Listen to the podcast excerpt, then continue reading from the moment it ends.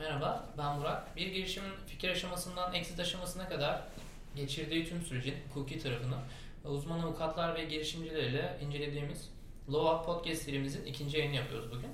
Bugün genel olarak startupların ortak yapılarından ve vesting hisse opsiyonları gibi bazı özel uygulamalardan bahsetmek istiyoruz. Merhaba ben de Ece. Bugün de hem sizin hem de bizlerin tecrübelerinden ve deneyimlerinden yararlanabileceğiniz çok değerli bir konuğumuz var. Ünsal Gündüz Avukatlık Ortaklığı yönetici ortaklarından Burçak Ünsal bizlerle. Girişimcilik camiasında eminim birçok isim zaten siz biliyordur ama isterseniz biraz bize kendinizden ve uzmanlık alanlarınızdan bahsedebilir misiniz? Öncelikle size hoş geldiniz demek istiyorum. Teşekkür ederiz. Ee, bu önemli konuyla ilgili e, arkadaşlarımızı, girişimcileri, yatırımcıları e, ve hukuk camiasını aydınlatma çabanızı takdirle takip ediyorum ve bu sebeple de size teşekkür ediyorum. Kısaca kendimden bahsetmek gerekirse ben e, New York ve İstanbul baroları avukatıyım. Aynı zamanda kendim de bir girişim, girişimciyim. E, şu anda Türkiye'nin ilk ve tek blockchain e, kuluçka merkezi ve hızlandırma programı olan Incube'un kurucu ortaklarından biriyim. Aynı zamanda Boğaziçi Üniversitesi Bilgi Sistemleri Araştırma Merkezi görevlisiyim, üyesiyim. Yani kısaca bahsedeceğim dediğim için daha fazla devam etmek istemiyorum. İsterseniz bir an önce geçelim, evet, evet. içeriye devam edebiliriz. O zaman ilk olarak genel bir soruyla başlayalım. Artık e, bu bilinç oluşmaya başlasa da gözlemlediğimiz kadarıyla e, bir ortaklık kurulurken, bir işe başlarken ortaklık sözleşmesi hazırlanıp imzalanmasını bir tarafa bırakalım. E, Olası bir problemde nasıl hareket edileceği dahi ortaklar arasında önceden konuşulmuyor. Çözümü aslında çok da zor olmayan bir problem bu. Neden ikinci plan atıyor ve bunun ne gibi problemler, ne gibi sonuçlara yol açabilir? Evet. Öncelikle şunu söyleyeyim. Ee, Bugüne kadar e, hiçbir maddi beklenti talep etmeden Türkiye'de birçok e, kuluçka merkezi, hızlandırma programı e, ve girişimciye, bağımsız girişimciye e, bu konularda destek olma imkanımız oldu. Ve bu, bu girişimlerin aslında önemli bir kısmını da yurt dışına taşımak ve onlara yatırım sağlamak gibi e, fırsatlarımız oldu. Yani e, girişim dünyasının girişimci tarafını temsil etme noktasında ve onlara mentorluk yapma noktasında çok ciddi bir tecrübemiz var. Bu tecrübemizde gördüğümüz ortak husus şu ki e, girişimcilerin çoğunluğu teknik kökenden geliyor. Teknik kökenden geldikleri zaman mesela tıp kökenli, e, mühendislik köken, kökenli, eğitimcilik kökenli arkadaşlarımızı daha sıklıkla görüyoruz. Ve e, bu background'daki insanların e, hukuki konuların önemini ne yazık ki önceden bilebilme noktasında eğitimsel ve formasyonel bir eksiklik olduğunu görüyoruz. Bu bakımdan birinci sıkıntı girişimcilerdeki e, hukuk okuryazarlığı eksikliği. Bu birinci konu. İkincisi ülkemizde e, girişimciler çok fazla ürün odaklı oluyorlar. Öncelikle ürünü mükemmel hale getirelim. Öncelikle ürünü kullanılabilir hale getirelim. Ee, ve ürün pazarlayabilir hale getirelim. O yüzden ürün odaklı, ikinci olarak da pazarlama odaklı bir yaklaşım var. Bu %100 yanlış bir e, yaklaşım olmasa da netice itibariyle satılacak olan şey ürün ve Hı hı. hizmet. Bu yanlış bir şey olmasa da e, bu ürünün değerini arttıracak en önemli şey hukuk ve uyum. Yani bu ürün özellikle e, düzenlenmiş bir sektördeyse mesela yaşam bilimleri, tıp, e, telekomünikasyon, e, savunma sanayi e, gibi alanlardaysa özellikle bir takım özel hükümlere tabi. Hatta hatta e, özerk kurumların e, jurisdiction altında yani yetkisi altında. Fintech olsun, banka finans. E, bu sebeple e, ne yazık ki gelen arkadaşların çoğu bir kere hukuk okur yazarlığı bakımından eksik. İkinci olarak da aşırı ürün ve e, marketing odaklı oldukları için uyum ve hukuki süreçleri hep geri plana atmış vaziyette geliyorlar. Bu da e, ne yazık ki hukuki müdahale bakımından bazen iş işten geçmiş denebilecek kadar geç bir zamanda bizim onlara müdahale etmemiz gibi bir sonuç ortaya çıkartıyor. Mesela bir incubator'a girerken, bir accelerator'a girerken imzaladıkları sözleşmede bile e, bir hukukçuya danışmıyorlar. Veya e, lisanslama konusunda danışmıyorlar. e, kendi aralarındaki ilişki ve kurdukları veya kuracakları şirketle kendi aralarındaki ilişkileri düzenleyecek bir ana fikirleri bile yok. Sadece birbirlerine çok büyük bir güven var. İşte biz dava arkadaşıyız bilmem ne falan gibi bir takım e, duygusal ve e, güzel tabii bu olmazsa zaten bir girişim belki olmaz denebilir. Fakat e, bizim tecrübemiz de şunu gösteriyor ki ne yazık ki bize bugün bu şekilde kaldı. gelenler bundan birkaç yıl sonra ne yazık ki kanlı bıçaklı olabilme durumları oluyor. Ve kanlı bıçaklı olma durumları aslında onların insani zafiyetlerinden ziyade en baştan bir takım şeyleri belli rejime koymamış olmalarından kaynaklı. Yani üzerine anlaşabilecekleri bir konsensus en baştan belirlenmemiş. Bu sebeple e, aynı şeye bakıp da aynı rengi bile göremeyen insanoğlu düşünün ki e, yükümlülükler ve menfaatler konusunda 3 kişi 4 kişi birbiriyle belli bir noktadan sonra e, uzlaşmaya çalışıyor. Bu çok zor veya imkansız. Ve sırf bu yüzden e, yatırım alırken de girişimlerin değerleri düşüyor, teknolojinin değeri düşüyor, ürünün hizmetin değeri düşüyor. Ve bu durum dediğiniz gibi çok doğru soruda da geçtiği gibi çözümü aslında çok da zor olmayan bu problem ikinci plana atılarak sonucunda ortaya bu gibi ihtilaflar, değer düşmeleri ve bence e, istatistiklerin de gösterdiği gibi girişimlerin başarısız olma yüzdelerinin artmasının en önemli sebeplerinden biri olan hukuku ikinci plana atmak şeklinde e, sonuçlarla ortaya çıkıyor. Biraz sanırım kültürel bir problem aslında. Çünkü tıp alanında da aslında önleyici hekimlik var bir. Bir de problem ortaya çıktıktan sonra hekime başvurma var. Bizde yine Türkiye'de tıp alanında da aslında Son aşamada son aşamada. hekime başvurma. Sanırım kültürel bir problem olabilir. Buna ben de kısmen katılıyorum. Kültürel bir problem. Düşünün ki Türkiye'deki hayat sigortalarına bakın. Ee, sağlık sigortalarına bakın.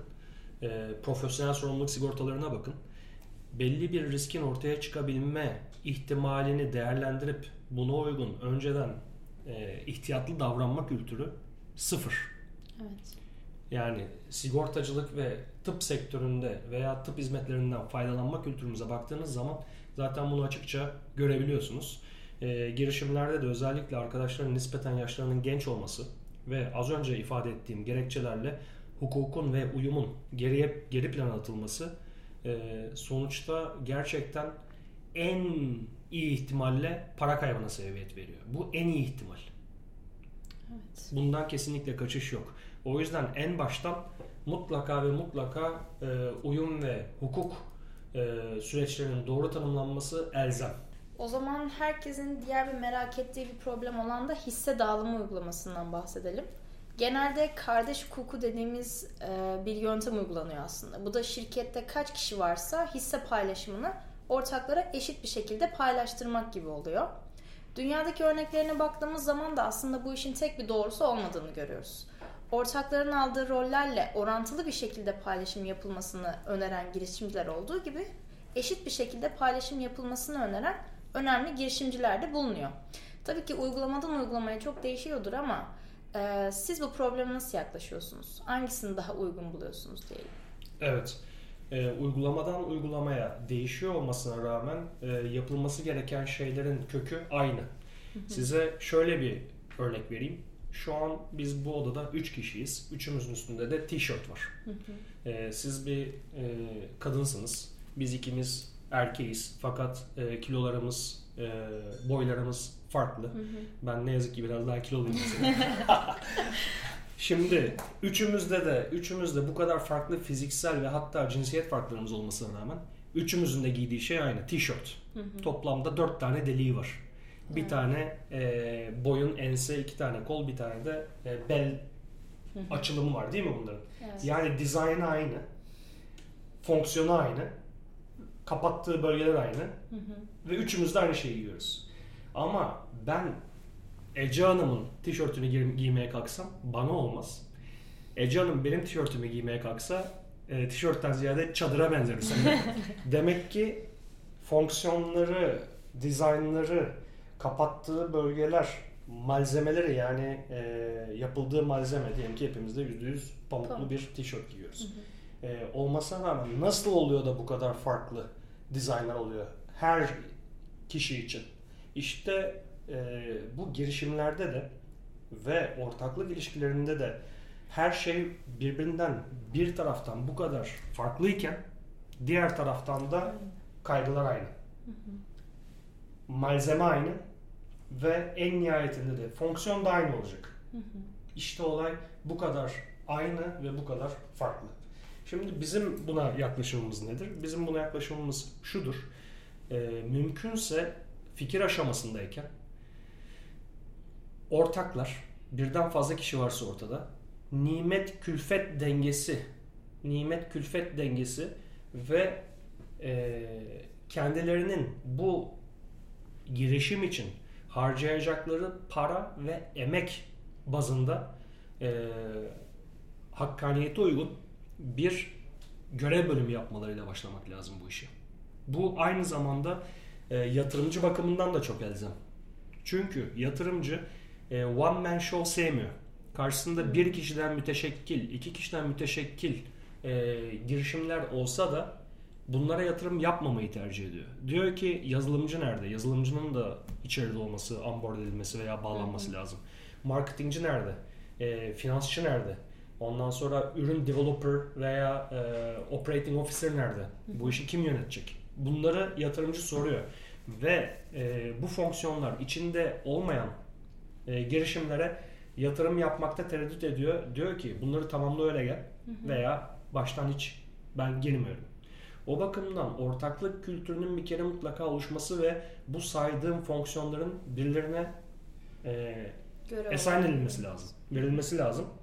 Ve tabii ki e, buradaki görevler üründeki e, pay, gelişmesindeki pay, IP'nin gelişmesindeki pay, yönetimdeki gelişmenin payı, e, marketingdeki gelişmenin payına uygun olarak daha her şey en baştayken daha ortada paylaşılacak bir e, gelir değer derdi yokken herkes birbirine kardeşlik hukukuyla bağlıyken diğer bir deyişle e, ortada ihtilaf yokken bu paylaşımların yapılması e, çok faydalı. Niye? Bir, bunu o aşamada tek bir avukatla da yapabilirsiniz çünkü ihtilaf yok, conflict of interest yok. İkincisi orada da paylaşılacak bir değer veya birbirinizin üstüne atmak, atmaya çalıştığınız bir yükümlülük olmadığı zaman bunlar daha kolay. Üçüncüsü e, en başta bunu yaptığınız zaman transaction cost'lar dediğimiz e, muamele masrafları çok çok daha az ve çok daha sade ve hızlı bir biçimde bunları halledebilme imkanı var. E, bütün bu faydaları göz önünde tutarak daha şirket kurmadan önce mutlaka öncelikle takımınızı kurup daha sonra bu takımı az önce bahsettiğim e, kavramlar çerçevesinde e, bir avukatla ama bu bu konuda uzman olan bir avukat olması lazım. Onun altını çizmem lazım. Yani girişim konusunda uluslararası ve ulusal tecrübeleri olan e, ve bu arkadaşlara uyum, hukuk, yatırım konusunda ve gelecekte başlarına gelebilecek konularda aynı zamanda e, onların aklına gelmeyen bir takım konuları da dikkatlerine getirilecek kadar e, tecrübeli bir avukatla e, ve bu arada bu avukatın masrafları da o aşamada çok çok çok çok daha ucuz olur. Zaten e, hukuk uygulamasında bu gibi hizmetleri emtia haline getirmiş olan bizim gibi bürolar da var. E, yani hukuk korumasından ve hukuk desteğinden e, uzak olmalarını gerektiren, bunlara ulaşımlarını engelleyen e, politikaları olmayan hukukçularla bu konuyu en başta e, ele almaları ve yapacakları bir shareholders agreement çerçevesinde şirketin ana sözleşmesini belirleyerek kur- kurmaları mükemmel bir şey.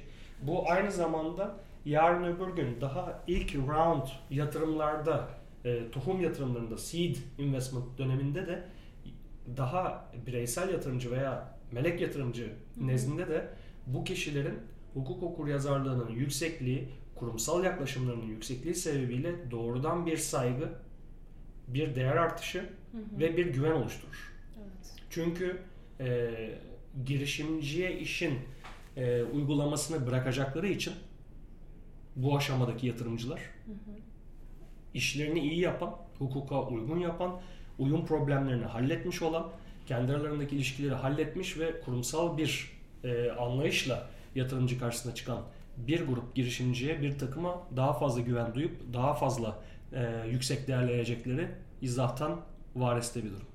Evet. Kesinlikle. O zaman hisse paylaşımından söz ettik. Bir de hak ve yükümlülükler konusu var.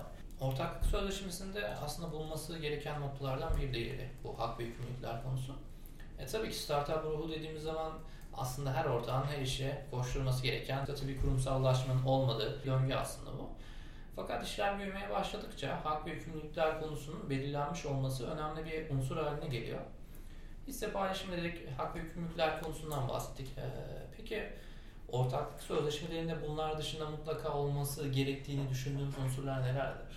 Evet. e, ben buna geçmeden önce e, size term sheet, e, memorandum of understanding ve e, letter of intent kavramlarından da bahsetmek istiyorum.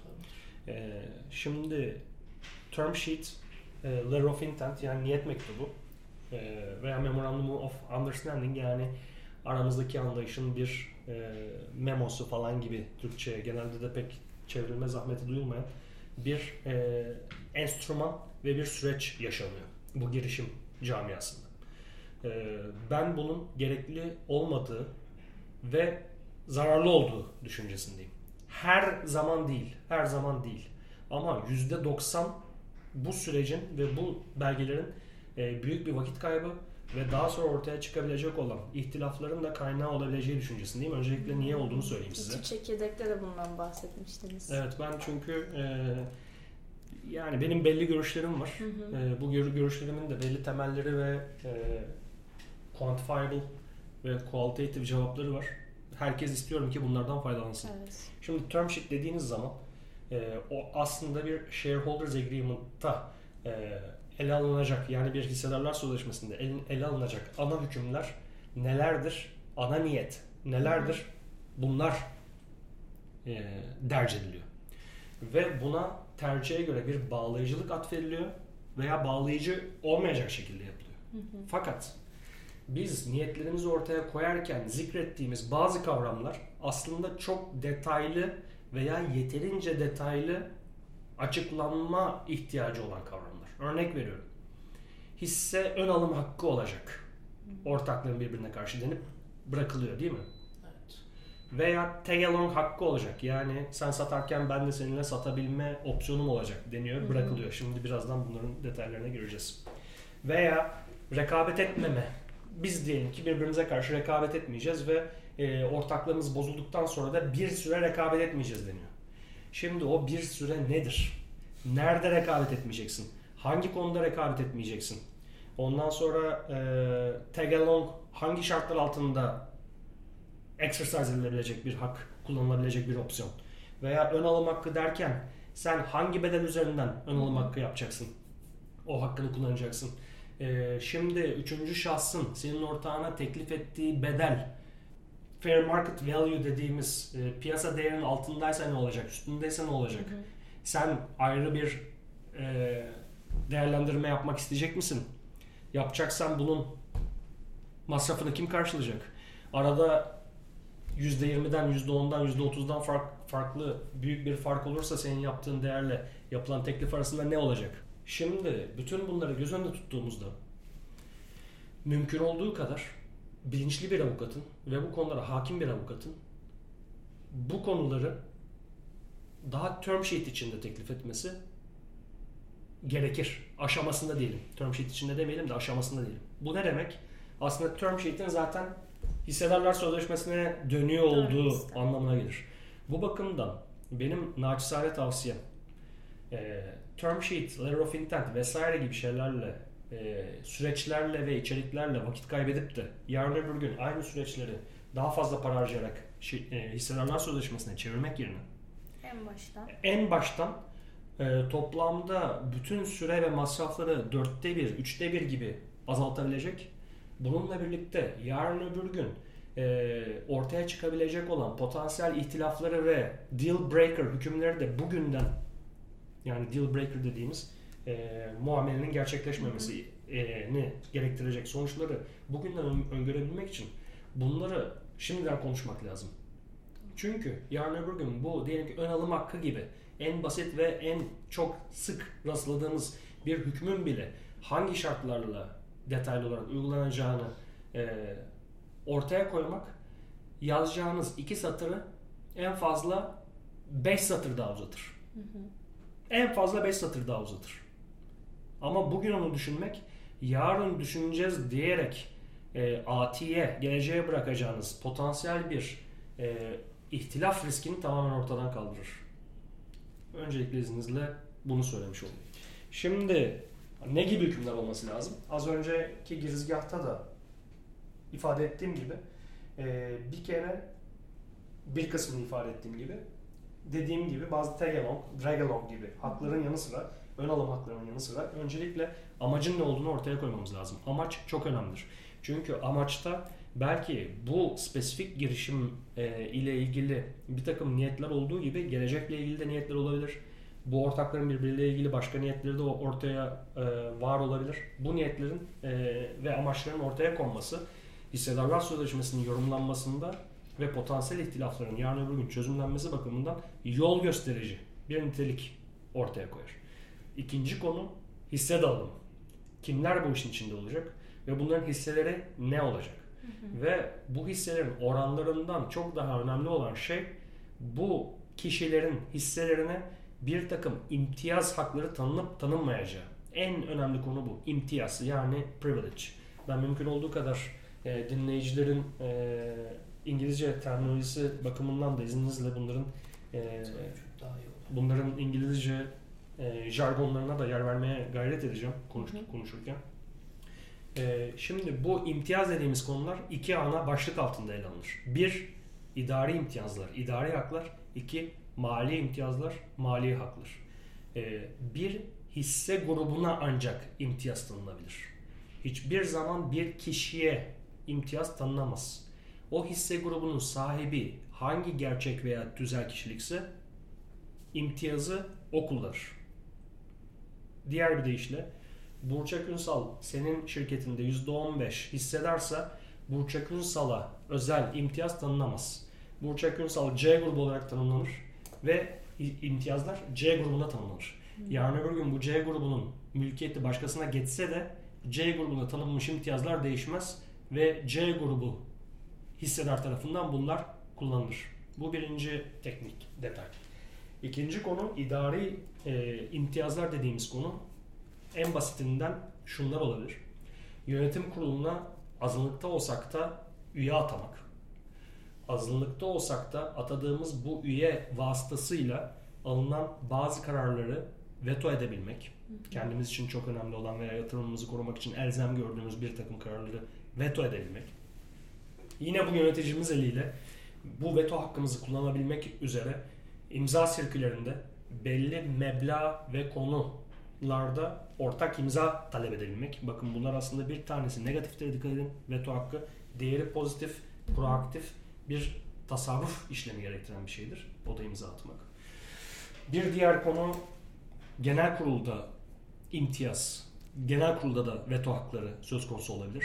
Veya genel kurulda doğrudan doğruya kendinize veto hakkı e, gruba al, alınmasa bile toplam e, karar nisaplarının ağırlaştırılması şekliyle indirect e, dolaylı e, bir takım haklar alınabilir. E, idari imtiyazlara örnek olarak e, kendiniz açısından her genel kurulda verilebilecek e, şirketle iş yapabilme izni olabilir.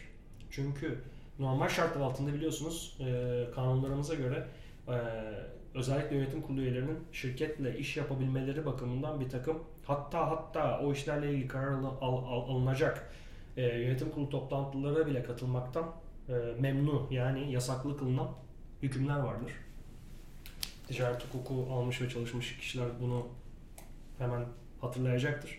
E, bu gibi konularda özellikle e, şirketin iyiliği için sizinle iş yapabilmesi önemliyse bu konularda bir takım imtiyazlar alınabilir. Hı hı. E, bunun gibi e, bir takım idari imtiyazlar e, genel olarak Mevcut. olabilir, mevcuttur. E, oy hakkı idari bir imtiyazdır. E, o da şudur. E, bazı hisse gruplarına normalde bildiğiniz gibi bir hisse bir oy hakkı verir ya. E, bu bir oy hakkını 3'e, 5'e, 7'ye çıkartabilirsiniz. Böylelikle e, veto hakları ağırlaştırılmış karar nisaplarının yanı sıra aynı zamanda e, oranı bakımından azınlık olmanıza rağmen aslında o hisselere tanımlanmış oy hakkını yükselterek Daha kararlar aynen öyle kararlardaki e, nisap pozisyonlarında avantaj sağlayabilirsiniz. Bir de mali haklar var. Hisselere tanımlanabilecek imtiyazlar çerçevesinde.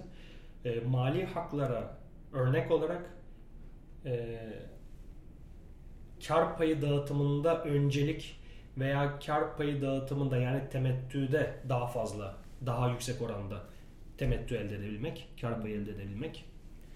E, tasfiye edilme durumu olursa tasfiye bakiyesinde daha yüksek veya öncelik elde edebilmek. Exit dediğimiz şirketten e, hisselerini satarak çıkma noktasında öncelik elde edebilmek. E, gibi bir takım e, temel mali haklar mevcut. Fakat bu mali hakları izninizle e, biraz detaylandırma Tabii detaylandırmamız gerekir.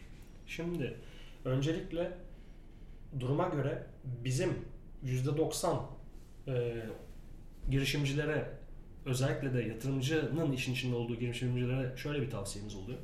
Gerek yatırımcının gerekse sizin e, bu girişime, bu fikre olan adanmışlığınızı, commitment'ınızı ortaya koy- koyabilmek için bir lock-up period koyun diyoruz. Lock-up period nedir? Herkesin 2 yıl, 3 yıl boyunca şirketi kimseye, hisselerini kimseye satmayacağına ilişkin bir taahhüt. Yalnız bunu e, herkes dikkat etsin. E, çok uzun olmaması lazım. O zaman mülkiyet hakkı gibi anayasal bir hakla çeliş, çelişebilir. Bakın bunlar çok hassas Hmm. konular. Önemli ayrıntılar. Ya, tabii önemli, kesinlikle önemli ayrıntılar. O yüzden e, veriyorum. E, ki insanlar avukat seçerken de yani yoklayarak seçsinler. Avukat seçmek de ayrı bir e, mesele. Evet, öyle. E, ya da nasıl bir avukat olmak istediklerine şimdiden karar versinler. E, şimdi bu lock-up period ile birlikte e, lock-up period dediğiniz anda akıllara bir takım istisnalar gelmek zorunda. Peki ben diyelim ki kendi iştirakime de mi devredemeyeceğim? Veya aynı grupta bir başka ortağa da mı devredemeyeceğim? Yani öncelikle normalde olmayan bizim ana söz- sözleşmelerimizde ve kanunumuzda olmayan bir istisna getiriyoruz değil mi? Değil mi? Hı hı. Bir mülkiyet Evet. hakkı istisnası. O nedir? Satmama Sınırlıyoruz. taahhüdü. Bu başlı başına bir istisna. Peki satmama taahhüdü istisnasına istisna getirmezsek o tam olur mu? Olmaz. Ayrıca amaca da aykırı. Yani adam tabii ki kendi grubundan bir başka ortağı hali hazırda bunu devredebilmeli. Veya bir iştiraki varsa belki e, belli şartlarda devredebilmeli. Mesela bu özellikle iştiraki devirlerde e, onaya tabi kılınabilir. Yani gördüğünüz gibi bir hissedarlar sözleşmesi deyip geçmemek lazım. Hı hı. Daha ben birinci maddesinin birinci maddesinde dört tane istisna zikrettim burada. Evet. Anlatabiliyor muyum?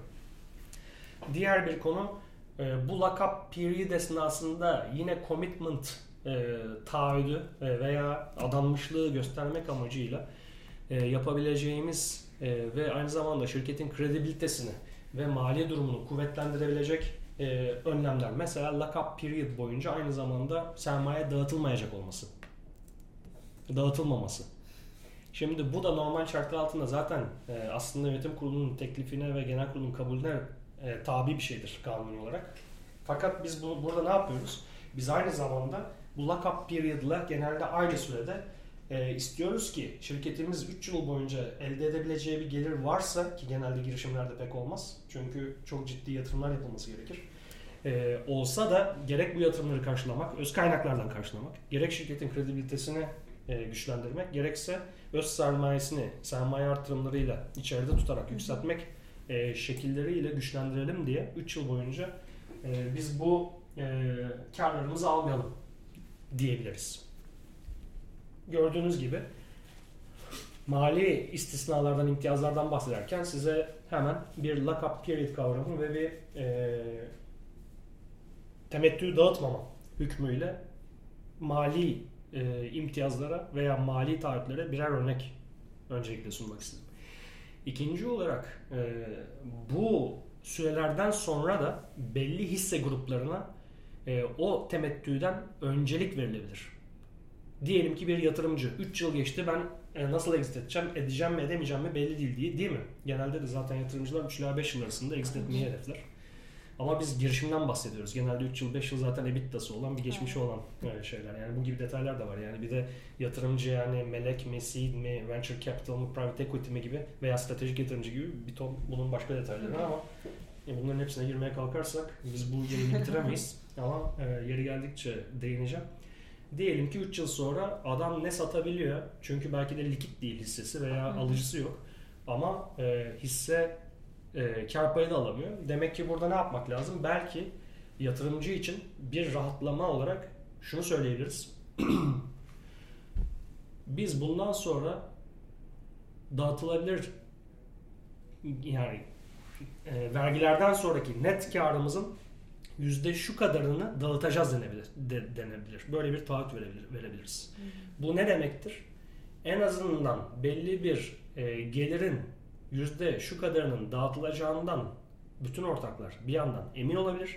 Diğer taraftan da yönetim kurulu dağıtılma zorunluluğu olmayan kısım üzerinde bir tasarruf hakkını da saklı tutabilir.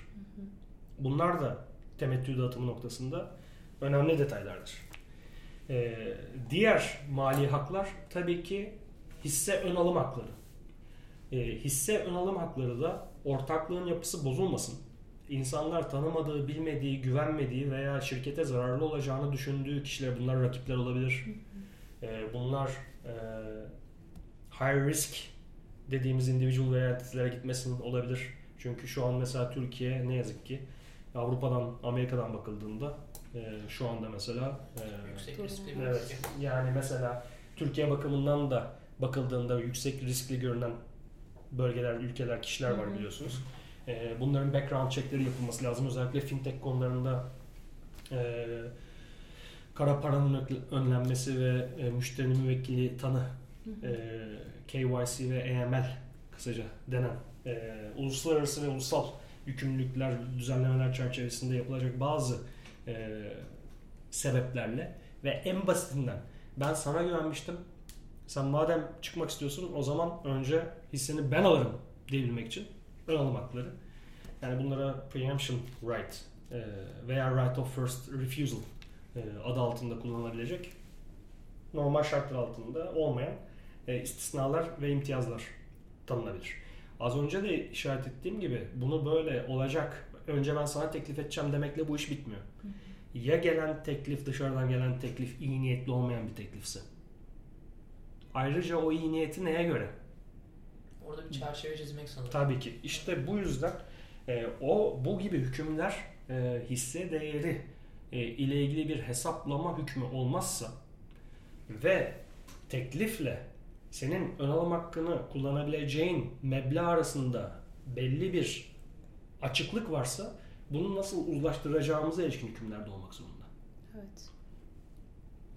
Şimdi bunun detayına şöyle yazılır diye izninizle girmeyeceğim. Hı hı.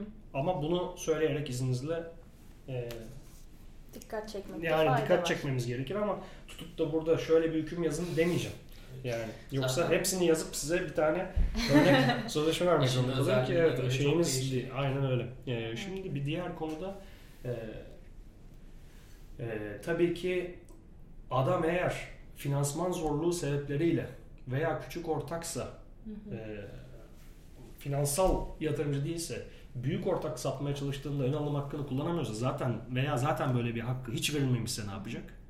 İşte o zaman küçük ortak zaten likit olmayan bir hisseye sahibi. Yani tutup da hiç kimse %30'a, %40'a, %25'e doğru imtiyazları yoksa, doğru mali ve idari imtiyazları yoksa gelip de başkasının tahakkümü altına girecek şekilde zaten dışarıdan gelip satın alma yapmaz. Bu o e, azınlık hissesini ne yapıyor?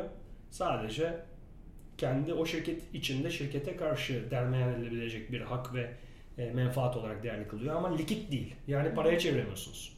O zaman sizin azınlık hakkı, azınlık e, hissesi olarak bunu likide çevirebilmeniz için geriye tek alternatif ne kalıyor? Tag along hakları.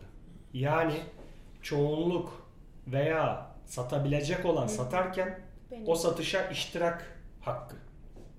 Fakat bu da bir hak olarak düzenlenmeli. Yani mümkünse hak olarak düzenlenmeli. Şimdi girişimci açısından baktığımız zaman. Ee, bir zorunluluk olarak düzenleme değil de bir opsiyon olarak düzenlenebilmesinde mümkün olduğu kadar fayda var. Çünkü gelecek olan e, yatırımcı kurumsal veya stratejik veya bu şirketin değerini arttıracak bir yatırımcı da olabilir. O zaman da e, istemediği bir yatırımcı değil, aslında isteyip de yapamadığı bir yatırımcı geliyor olabilir. İşte onunla da ortaklığını devam ettirebilecek bir opsiyonu elinde tutmasında diğer bir deyişle tag along'u bir kullanabilir hak veya kullanılması Zorunlu tercih edilmeyen bir hak olarak formüle edilmesi önemlidir.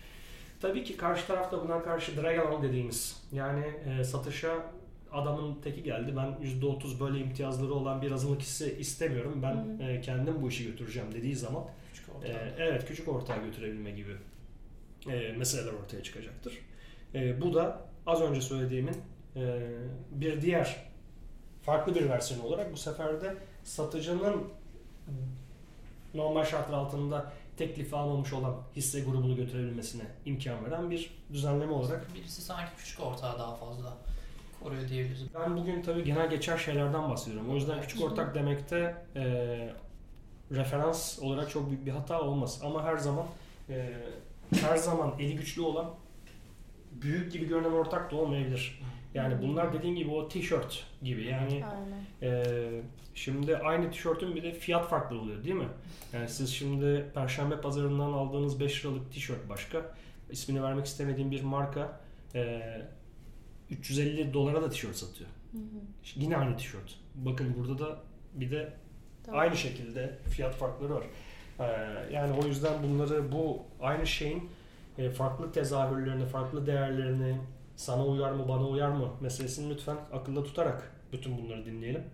Ee, daha fayda, daha büyük fayda elde ederiz. İşte bu e, ana bazı hükümler çerçevesinde e, hissedarlar sözleşmemizi tabii buna rekabet etmeme yükümlülükleri e, evet şirketle ortak aynı zamanda yönetim kurulu üyesi olacak mı olmayacak mı meselesi Hı-hı. veto hakları diyelim ki siz e, bir girişime 250 bin dolar yatırım koydunuz e, bu yatırımı nasıl koruyacaksınız mesela denetleme hakları şeffaflık hakları raporlama hakları yönetim kurulu kararlarına iştirak veya yönetim kuruluna özellikle girmek istemeyebilirsiniz vergi yükümlülüklerinden mesela kaçınmak için o zaman nasıl alınan kararlara müdahale edeceksiniz? Veya raporlama, denetleme fonksiyonunuzu nasıl daha etkin kullanabileceksiniz? Hı hı. Diğer bir deyişle yatırımcınızı nasıl koruyabileceksiniz? Bunu girişimci tarafından baktığımız zaman yönetim haklarını elinde tutmak istiyorsunuz ama yatırımı da istiyorsunuz. Yatırımı koruyacak başka hangi fonksiyonlarla, başka hangi imkanlar ve enstrümanlarla yatırımcı karşısına çıkabilirsiniz? İşte bu denetleme, hı hı. şeffaflık e, gibi e, istişare kurum ve mekanizmaları getirilerek bu gibi kaygılar e, ben kesinlikle formüle edilebileceğini düşünüyorum ve e, gerçekten makul ve nispeten bu konularda sofistike avukatlarla çalışan tarafların daha hızlı ve daha makul şartlarla anlaşabileceğini düşünüyorum. Genel prensiplerden bahsettik. Şimdi biraz da bazı özel uygulamalardan bahsedelim isterseniz. Özellikle çok fazla duyduğumuz belli kavramlar var. Şimdi birçok girişimci bunların sözlük anlamlarını zaten internetten bulabilir ama sizin anlatımınız daha faydalı olacaktır diye düşünüyorum. Teşekkürler. Örneğin hukuk, e, Türk hukukunda düzenlenmese dahi sözleşme serbestliği prensibine uygun olarak hisse opsiyon sözleşmelerinin yapıldığını görüyoruz. Biraz bundan bahsedebilir miyiz? Biraz evet. nasıl bir süreç işliyor? Nelere dikkat etmek gerekiyor? Evet, şimdi hisse opsiyon sözleşmeleri günümüzde karşımıza iki şekilde çıkıyor. Bunlardan veya üç şekilde çıkıyor. Bunlardan bir tanesi e, içeride zaten var olan hissedarın hissesine tanınmış olan az önce imtiyazlar dediğimiz çerçevede ortaya çıkan opsiyon veya haklar. İkincisi hisse senedine çevrilebilir veya hisseye çevrilebilir borç senedi olarak ortaya çıkan hmm. günümüzde böyle bir şey çıktı. Normal şartlar altında bu Türkiye'de e, sadece e, borsaya kote şirketler için e, söz konusu olabilecek olan bir enstrümanken biz bu e, ileride yaptığınız yatırım veya verdiğiniz borç karşılığında e, belli şartlarla şirket içine girebilme, hissedar olabilme e, hakkını e, yatırımcıya veren hisseye çevrilebilir borç senedi. Yani convertible note dediğimiz kavramlar üzerinde de artık uygulanabilir bir, bir, bir biçimde çalışıyoruz. O da e, bunun da ben Türk hukukunda menkul satış vaadi kurumu çerçevesinde mümkün ve uygulanabilir olduğunu düşünüyorum borçlar Hı. kanunu çerçevesinde. Çünkü e, hem bir e, icap kabul ve bu icap ve kabulün üzerinde durduğu e, consideration dediğimiz bir bedel var. Yani e, quid pro quo dediğimiz bir karşılığı var. Hı hı. Bir para veriliyor. Hem de sözleşmesi olarak taraflar bunun altına imzalarını atıp sözleşme serbestisi çerçevesinde kendini bağlıyorlar. Bu bakımdan ticaret kanunu tarafından düzenlenmemiş olsa da borçlar kanunu bakımından e, satış akti ve satış vaadi Hı. e, kurumları çerçevesinde ben e, uygulanabilir olduğunu düşünüyorum ve bu, bu yönde de sözleşmeler yapıyoruz. E, şu anda da Türk hukukunda bunun uygulamaları var. Hı hı. E, fakat tabii ki e, genel olarak bütün hisse verme zorunlulukları nasıl uygulanır derseniz adam diyelim ki vermiyor. Yani sen gidip mahkemeden bunu illa hisseye el koy onu al. Şimdi e, bu konunun detayı usul hukuku, e, mülkiyet hukukuna da girer. O yüzden buna işin bu tarafına değil, sözleşmesel olarak bu dertlerden sonu gelmeyecek olan bu yargılama e, süreçlerinden ve giderlerinden nasıl Kurt. kurtuluruz ben izninizle bunu anlatacağım. E, böyle bir durum olduğunda en baştan e, devredilebilecek olan hisse sayısında veya hisse e, e, neviinde bir grup hisse bugünden bir yeddemine devir vekaletnamesi ve sözleşmesiyle imzalanarak tevdi edilebilir. Ve daha sonra şartlar gerçekleştiğinde şartlar oluştuğunda kullanılabilecek bir talep yazısıyla şartların oluştuğu yeddemin tarafından da edildikten sonra yeddemin nezdinde bulunan devir yetkileri ve sözleşmeleri çerçevesinde devirler yapılabilir. Bu kadar bu iş basit. Evet şartların gerçekleşmesiyle. Evet bu Amerika'da da olsa, İngiltere'de de olsa tavsiye edeceğimiz yöntem budur ve büyük montanlı ve büyük M&A'lerde kullanılan yöntem de Budur. temel olarak budur. Aynı şeyi tabii ki bugün e, gerek az önce bahsettiğim transaction costlar gerek demin masrafları falan gibi sebeplerle küçük ölçekli muamelelerde, transactionlarda göremeyebiliyoruz. Ama dediğim gibi bu hizmetleri emtia haline getirebilmiş, herkese ulaşabilir hale getirilmiş. Ama tabii ki baro levhasında ve e, mesleğin vakarına halal getirmeden uygulayan meslektaşlarımız var. Bu opsiyonların e, biz önemli olan bizim gibi avukatlar tarafından esas önemli olan şey bunların e, zahmetlerden, külfetlerden ari olarak düzenlenebilmesi. İşin esas katma değeri bu.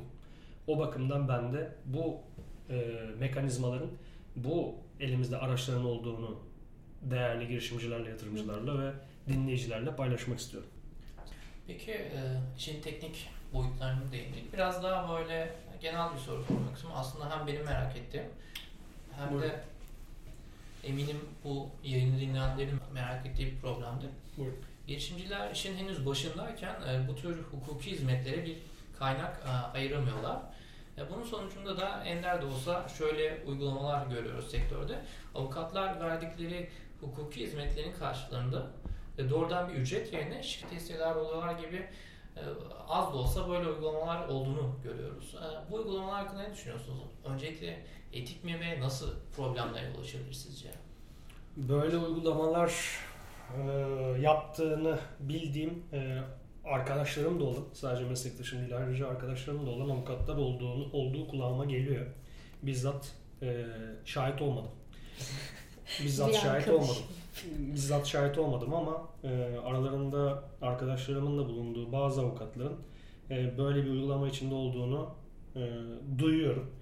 Şimdi burada iki mesele var. Bir, avukat böyle bir şeyi yapmak için acaba bir lisans sahibi. Mesela bir melek yatırımcılık lisansı gibi bir şey var mı yok mu? Şimdi bu e, mesela aslında bazen bu, bu gibi uygulamalara da aslında bir kisve teşkil edecek şekilde kullanılabilen bir yöntem. e, en azından öncelikle bunu yapan avukat da varsa öncelikle bu şekilde yapmanı tavsiye ederim. Yolu Benim mesela yok. Benim yok. Ee, diğer taraftan ben bunun etik tartışmasına girmek istemiyorum. Sadece neler olabilir? Yani bunun etik mi değil mi? Ee, herkes kendi kendisi bu, bu kararı. Avukat kendine. da, ha, avukat da bunu kendisi düşünsün.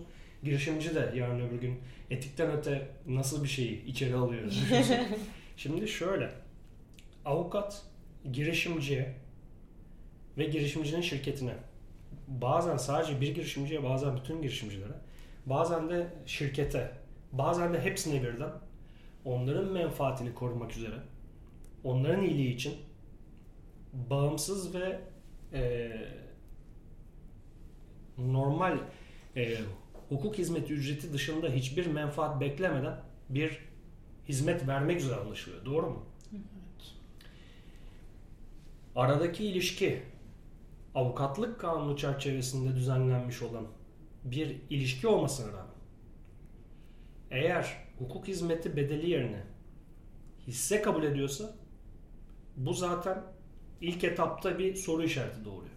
İkinci olarak aldığı hisse menfaat olarak verdiği hukuk hizmeti karşılığı beklediği menfaatten farklı bir menfaate doğru gidiyor. O da nedir?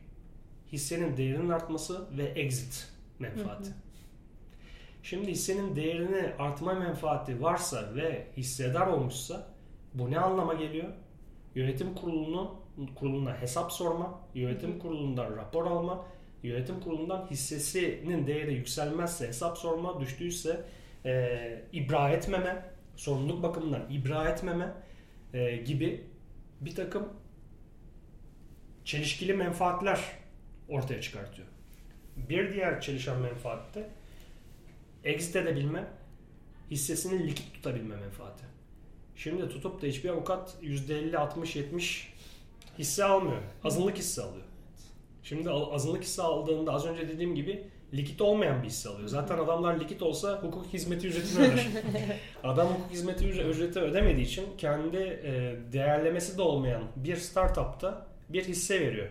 Buradaki tek beklentine startupta bütün yatırımcılarla birlikte herkesin tek beklentisine yarın öbür gün bizim fikrimiz şu kadar milyon dolar olacak beklentisi.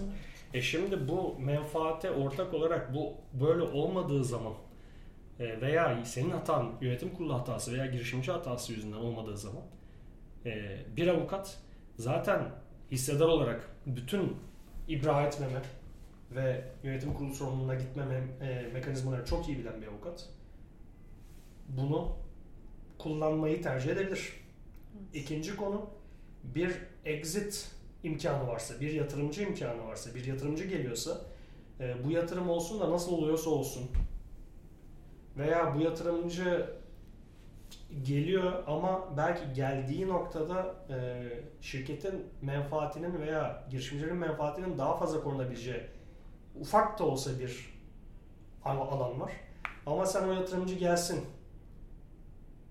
Böylelikle şirketin hissesinin değeri artsın veya ben exit edebileyim diye az dahi olsa girişimcinin lehine veya şirketin lehine olan bir menfaati savunmaktan imtina ediyorsun. Hukuk objektifliğinden biraz çıkıyor Evet. aslında. Yani bunu böyle yapmayan avukatlar da vardır. Mutlaka vardır. Bir Ben, yerde. ben hepsi böyle yapıyor demiyorum. Ben sadece diyorum ki e, avukat olarak hakkını, menfaatini savunmakla kanuni yükümlülük altında olduğun kişi ve kuruma karşı diğer şekilde bir menfaat ilişkisine girdiğin zaman Hı hı. e, bu gibi telakkiler ön plana çıkabilir diyorum. Ve girişimcilere de diyorum ki avukat içeri alındığında herkes bunu yapmaz ama bunlar da ortaya çıkabilir diyorum. Yani siz e, avukatınız yarın öbür gün sen niye şunu yapmadın, niye bunu böyle yapmadın diye bir hissedar sıfatıyla senden hesap sorma pozisyona gelmesini ister misin? Bir. İkincisi e, senin potansiyel bir yatırımcı karşısında temsil edilirken menfaatlerinin %100 korunduğundan belki de korunacak bilmiyorum ama korunduğundan emin olarak mı yas- yastığa yatağını başına koymak istersin yoksa bir ihtimal küçük bir ihtimal de olsa küçük de bir hakkının yeterince korunmadığına ilişkin bir şüpheyle mi? Ki bu şüphe yeterli bence. İşte onun onun takdiri e, onun takdiri böyle bir ilişkiye taraf olanların düşünmesi gereken bir şey. Evet, aslında iki farklı şapka takması gerekiyor oradaki avukatın. Yani hukuki e, çerçeveyi çizen kişi olmanın yanında bir de hissedar ve ortak olmanın getirdiği bazı yükümlülükler var. Evet. Arada Evet. Ben sadece e, benim görebildiğim potansiyel e, durumu ortaya koymakla yine bu soruyla ilgili yetinmek isteyeceğim. Evet. Gerek avukatlar gerek girişimciler bunu o şekilde ele alsın. Ee, yayınımızın başında New York Bürosu'na da kayıtlı olduğunu söylemiştiniz. Birçok ortaklık sözleşmesi de düzenliyorsunuz. Türkiye'de ve yurt dışındaki rekabet etmeme hükümlerinde ne gibi farklılıklar var? Türkiye'de rekabet etmeme hükümleri ne derece uygulanabilir durumda yurt dışına kıyaslarsak? Evet. Ya şimdi Türkiye'de rekabet etmeme yükümlülüklerinin e, bir kere uygulama sayısı Hı hı. çok daha Daha. e, çok çok sınırlı. Çok çok sınırlı. E, ve rekabet et, etmeme hükmü aslında e, iş mevzuatı, iş hukuku mevzuatı çerçevesindeki Hı hı. e, ve ticaret kanunundaki e, fiduciary duty dediğimiz yönetici sorumluluğu çerçevesinde yönetimci yönetici sorumluluklarından e, biri olarak düzenlenmiş vaziyette. Fakat bunu sözleşmesel anlamda e, yöneticilik ilişkisi veya iş ilişkisi bittikten sonraki döneme de taşıyabilecek e, düzenlemeler tamamen sözleşme serbestisi çerçevesinde düşünülüyor. Fakat Türkiye'de genel olarak e, irade serbestisi ve özel hukuk yükümlülükleri kamu düzeni ve güçlü taraf, zayıf taraf telakkileriyle e, ele alındığı için e, bir Birleşik Krallık, bir Delaware, bir Japonya gibi ülkelerdeki yargı kararları ve e, hukuk e, düzenlemeleri kadar liberal olmadığını görüyoruz. Hı hı. Bu yüzde yüz e, bir gerçek. Fakat tamamen uygulanamaz da değil. Tamamen uygulanamaz da değil. E, hukukumuzda uygulanabilecek şekilde özellikle ilişki bittikten sonra e, devam edebilecek rekabet etmeme e, taahhütleri uygulanabilecek şekilde düzenlenebilir. Yalnız burada dikkat edilmesi gereken şey bir süresinin makul olması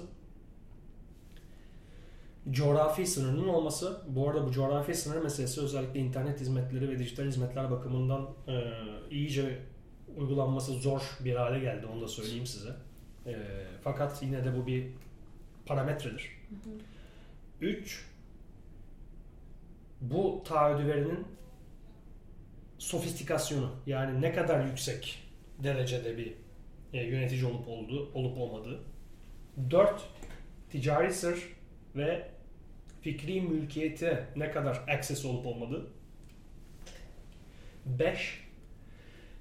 Alınan rekabet etmeme taahhüdüne karşı bir karşılık verilip verilmediği. Yani o quid pro quo dediğim, consideration dediğim bir karşılığın, makul bir karşılığın olup olmadığı. Eğer sizin yöneticiniz, sizin ortağınız e, şirketin ticari sırlarına malikse, şirketin fikri mülkiyetine ma- malikse, e, şirket için çok önemli anahtar, kilit pozisyonlardaysa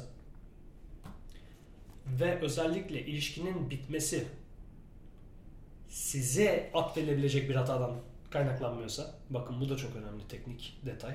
Hı hı. Yani adam haklı sebeple feshettiyse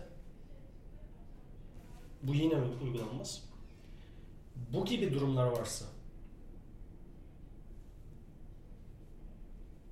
sürenin makul olması, coğrafi sınırlamanın varit ve makul olması ve diyelim ki e, kişinin hayatını idame ettirme yönündeki temel hakkıyla çelişmemesi Aşırı yararlanma Evet, e, çelişmemesi ve e, çalıştığı dönemdeki kadar karşılık olmasa bile en azından işsiz kalma durumunda olacaksa bu dönemde hayatını idame et makul e, bir consideration olması hallerinde Hı hı. bu hükümler uygulanabilir.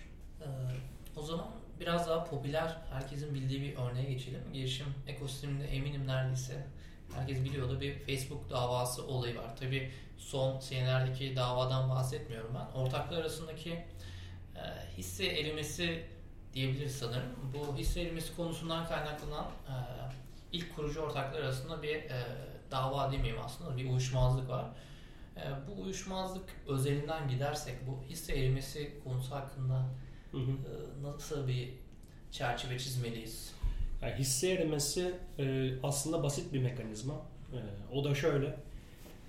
E, taraflardan bir tanesi e, maddi olarak çok güçlüyse ve sermaye artırım kararı alacak kadar da bir oy gücü varsa o kadar yüksek bir serma, sermaye arttırımı yapabilir.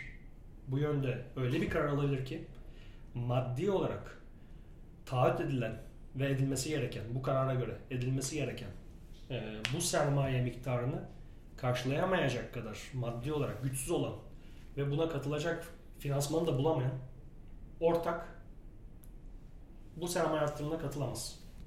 Sermaye artırımına katılamadığı zaman taahhüt edilmesi gereken bütün sermaye artırımı miktarı maddi gücü olan ortak tarafından karşılanmak suretiyle hisse oranları bir anda aralarında uçurum olacak şekilde değişebilir. Yani konu son derece aslında basit. Konu bu.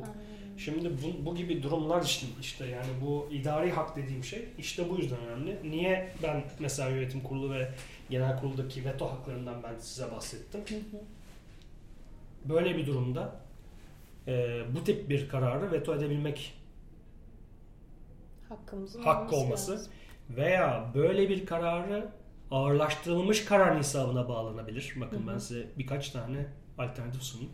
Veya non-dilute yani sulandırılmaya karşı koruma hükümleri getirmek suretiyle bunlar yapılabilir. Yalnız başlı başına bu haklar bile ve bu hakların kullanılması da e, yine şirketler hukuku bakımından sıkıntı teşkil edebilir. O da şu.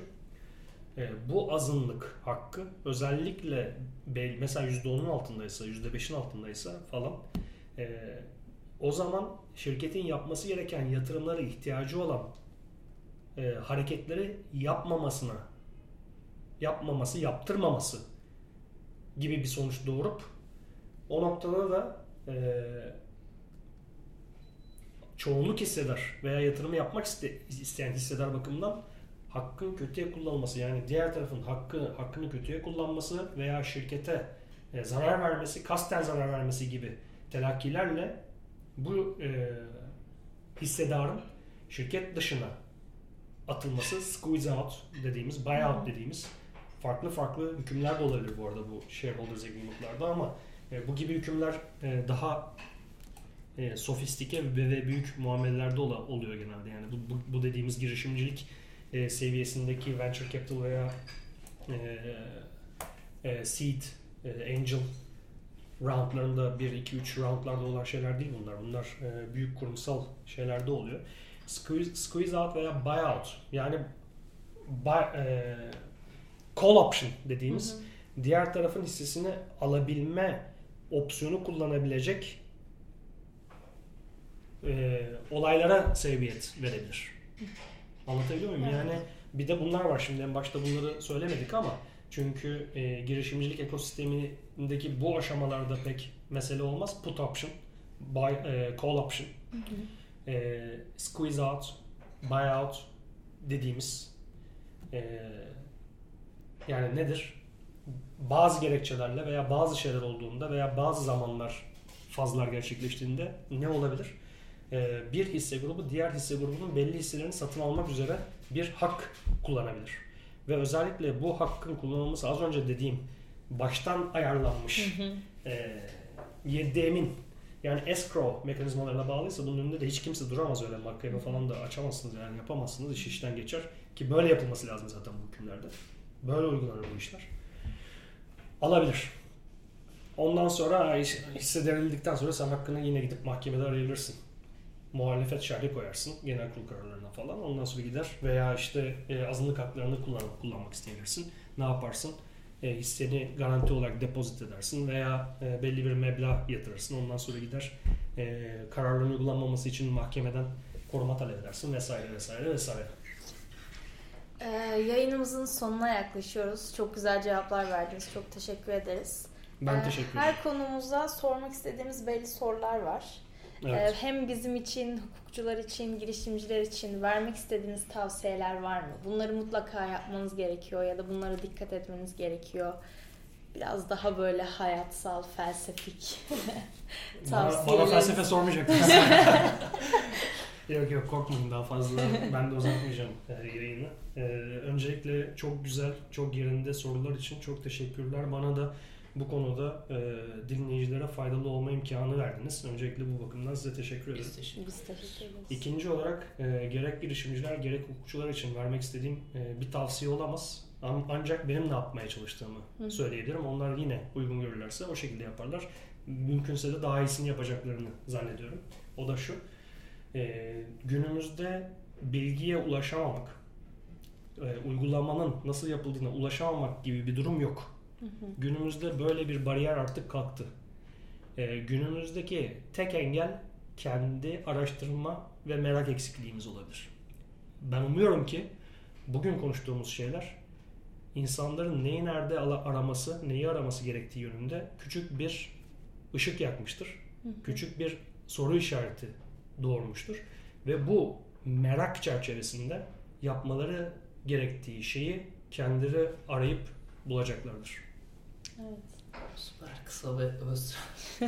Ya, kapatmadan önce şunu da söyleyelim. E, konuştuğumuz konularla alakalı e, ufak meetuplar yapıyoruz biz hem girişimcilerle hem de zaman zaman avukatlarla.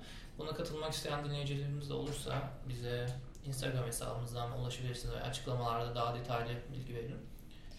Ee, bu arada geri dönüşleriniz bizim için gerçekten önemli. Bundan sonraki podcast yayınlarımızı hem sizin istediğiniz konulardan hem de e, sizlerin istediği konuklara göre ilerletmek istiyoruz.